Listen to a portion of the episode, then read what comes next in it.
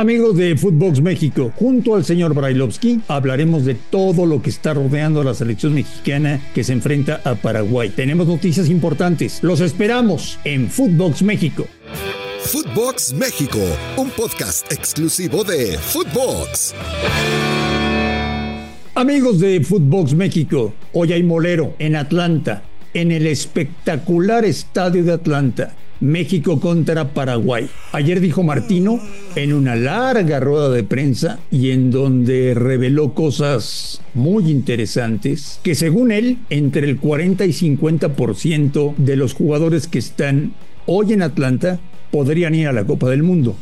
Yo creo que el porcentaje se le fue muy por arriba, pero bueno, será cosa del técnico nacional. Pero la bomba del día y la quiero compartir con el señor Brailovsky, fue revelada ayer por la noche en La Última Palabra. El día que John de Luisa corrió a Gerardo Torrado de su puesto de director de selecciones nacionales, ese día Martino estaba en Buenos Aires y ese mismo día John de Luisa tuvo contacto con Martino.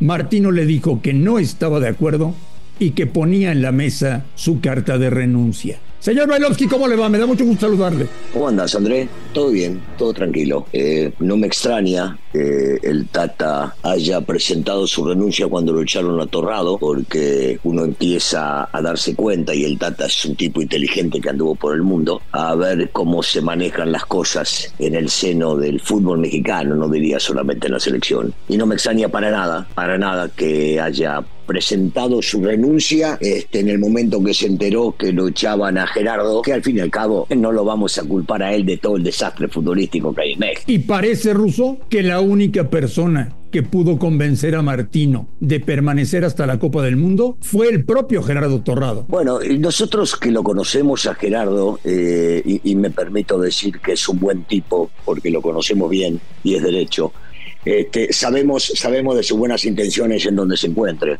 Fue un guerrero cuando le tocó jugar al fútbol y lo demostró haciéndose a un lado del fútbol mexicano para ir a ver cómo podía llegar a conseguir y triunfar en el fútbol europeo. Y después regresó y siguió metiendo y siempre fue líder tanto de las, del equipo donde jugó en su momento cuando regresó y en la selección. Un tipo derecho, un tipo honesto, un tipo este, de bien que seguramente tuvo los motivos para convencerlo al Tata y decirle, Tata, quédate, quédate porque así se manejan acá adentro y alguien tiene que este, marcar eh, esto malo que está sucediendo en el fútbol mexicano, me tocó a mí como alguna vez le tocó a alguna secretaria. Quédate que te va a ir bien. Lo que tenemos que decir, señor Bailovsky, es que ayer en la rueda de prensa, no sé si la viste con calma, en algún momento Martino dice que le parece una terrible injusticia que hayan despedido a Gerardo Torrado. Ahí está desafiando directamente a John de Luisa. O sea, Martino ayer demostró tener muchos huevos en una rueda de prensa con muchísimos medios de comunicación enfrente de él. Es que siempre la tuvo el Tata. O sea, e, el tema es que nosotros este, juzgamos por lo que vemos en la cuestión futbolística y cuando hay un mal momento nosotros decimos están jugando mal no juegan a nada, no nos parece lo que está pasando. Esto no quiere decir que el técnico nacional no tenga los huevos bien puestos y que diga siempre que se banque toda la que tiene que bancar, entendiendo de qué manera se tiene que manejar uno en el fútbol. Agregale a esto que está diciendo este André, lo que eh, agrega o minimiza sobre la llegada de Jaime Ordeales a la selección, como diciendo, este, acá ya llevamos tres años, hay una forma de comportarse y hay un funcionamiento y el que se tiene que adaptar es él, no nosotros a él.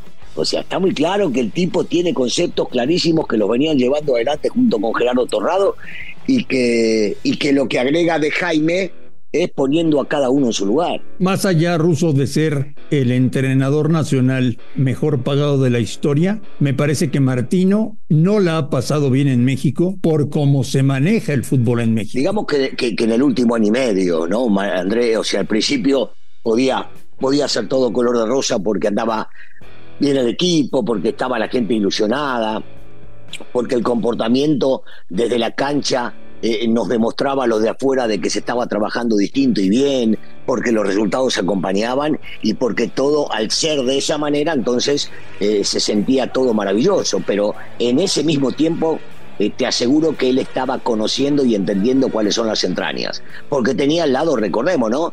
Scoponi es gente que se ha hecho acá y estuvo mucho tiempo y le iba susurrando al oído diciéndole, mira que esto es así ahora porque vamos así, pero cuando esto entre en la debacle va a pasar esto, esto y esto. El tipo estaba sumamente informado de todo, de todo lo que estaba pasando. Y yo coincido que en el último año y medio, sí, la está pasando para el culo y dice, ¿esto qué es por el amor de Dios? Mencionó la palabra pesimismo ayer en la rueda de prensa ruso. Otra vez, ahora entramos, ahora entramos al terreno futbolístico. Por lo menos yo, yo entro al terreno futbolístico cuando se habla de pesimismo y entonces involucramos a los medios periodísticos, al público, a la hinchada, a la gente que, está ilusionada cada vez que llega un mundial.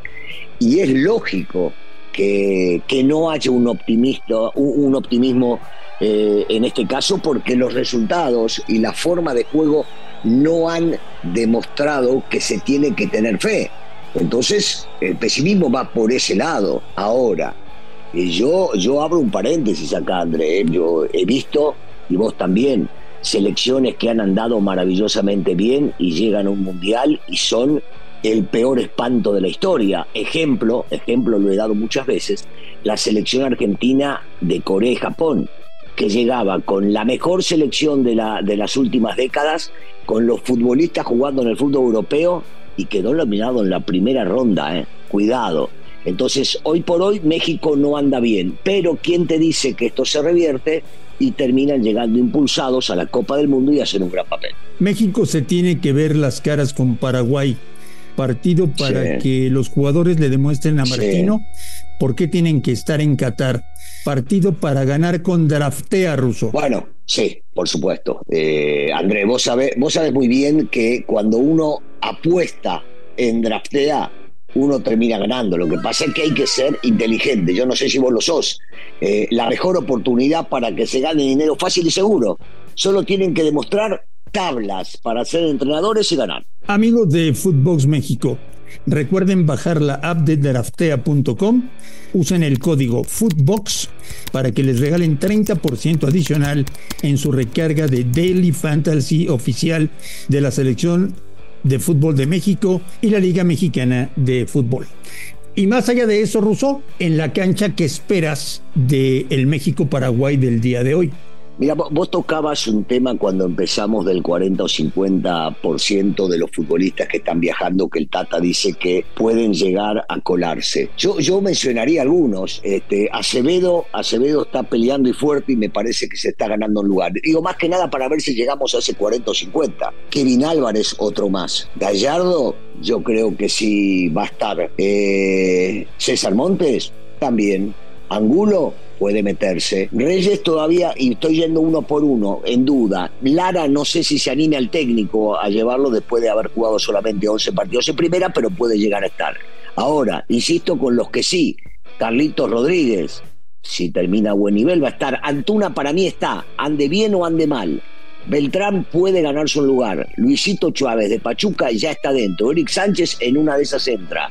Eh, Pizarro siempre lo tuvo. Entonces digo, ¿será que no estamos equivocados? Y me olvidé, y me olvidé de Vega. André, si uno suma todos estos, posiblemente sí lleguemos al 40 de estos convocados. Eh. Cuidado, eh. no está tan equivocado. No es una farsa esta declaración. O sea que sí hay que ver el partido de hoy. Y hay que verlo, hay que verlo. A ver, yo te diría nada más que de los que te mencioné, si no estás de acuerdo en alguno, Andrés. O sea, todos vemos. No. Todos vemos. En todos, ¿Estás de acuerdo? Todos estos pueden llegar Faltaría a. Kevin Álvarez. Claro, claro. A Kevin, a Kevin, a Kevin hay que subirlo también porque Kevin pelea por un puesto directo, directo para, para con Jorge Sánchez y ver. Y aparte a Kevin lo usas en dos posiciones, de lateral derecho y lateral izquierdo. Este, y para mí se va a aprender. Para mí el chico hizo mérito suficiente para estar en la Copa del Mundo, sobre todo hoy, que ya sabemos que son 26 y no 23. Te voy a hacer una pregunta complicada. Eh, Martino, acabando la participación de México en Qatar, se va a ir. No va a seguir en el fútbol mexicano. Salvo que salga campeón del mundo, sí, estoy de acuerdo. ¿Tienes algún candidato para el proceso de la Copa del Mundo del 2026? No, no, hoy no, hoy no, hoy no. no. Es que por más que lo tengamos y hablemos de fútbol, sabes de dónde viene después la decisión y cómo se maneja la decisión posiblemente tenga poco que ver con el fútbol y mucho que ver con eh, qué vendemos, qué compramos y cuánto nos hace caso. complicado conseguir ese personaje. Te fui claro, ¿no? Pues sí.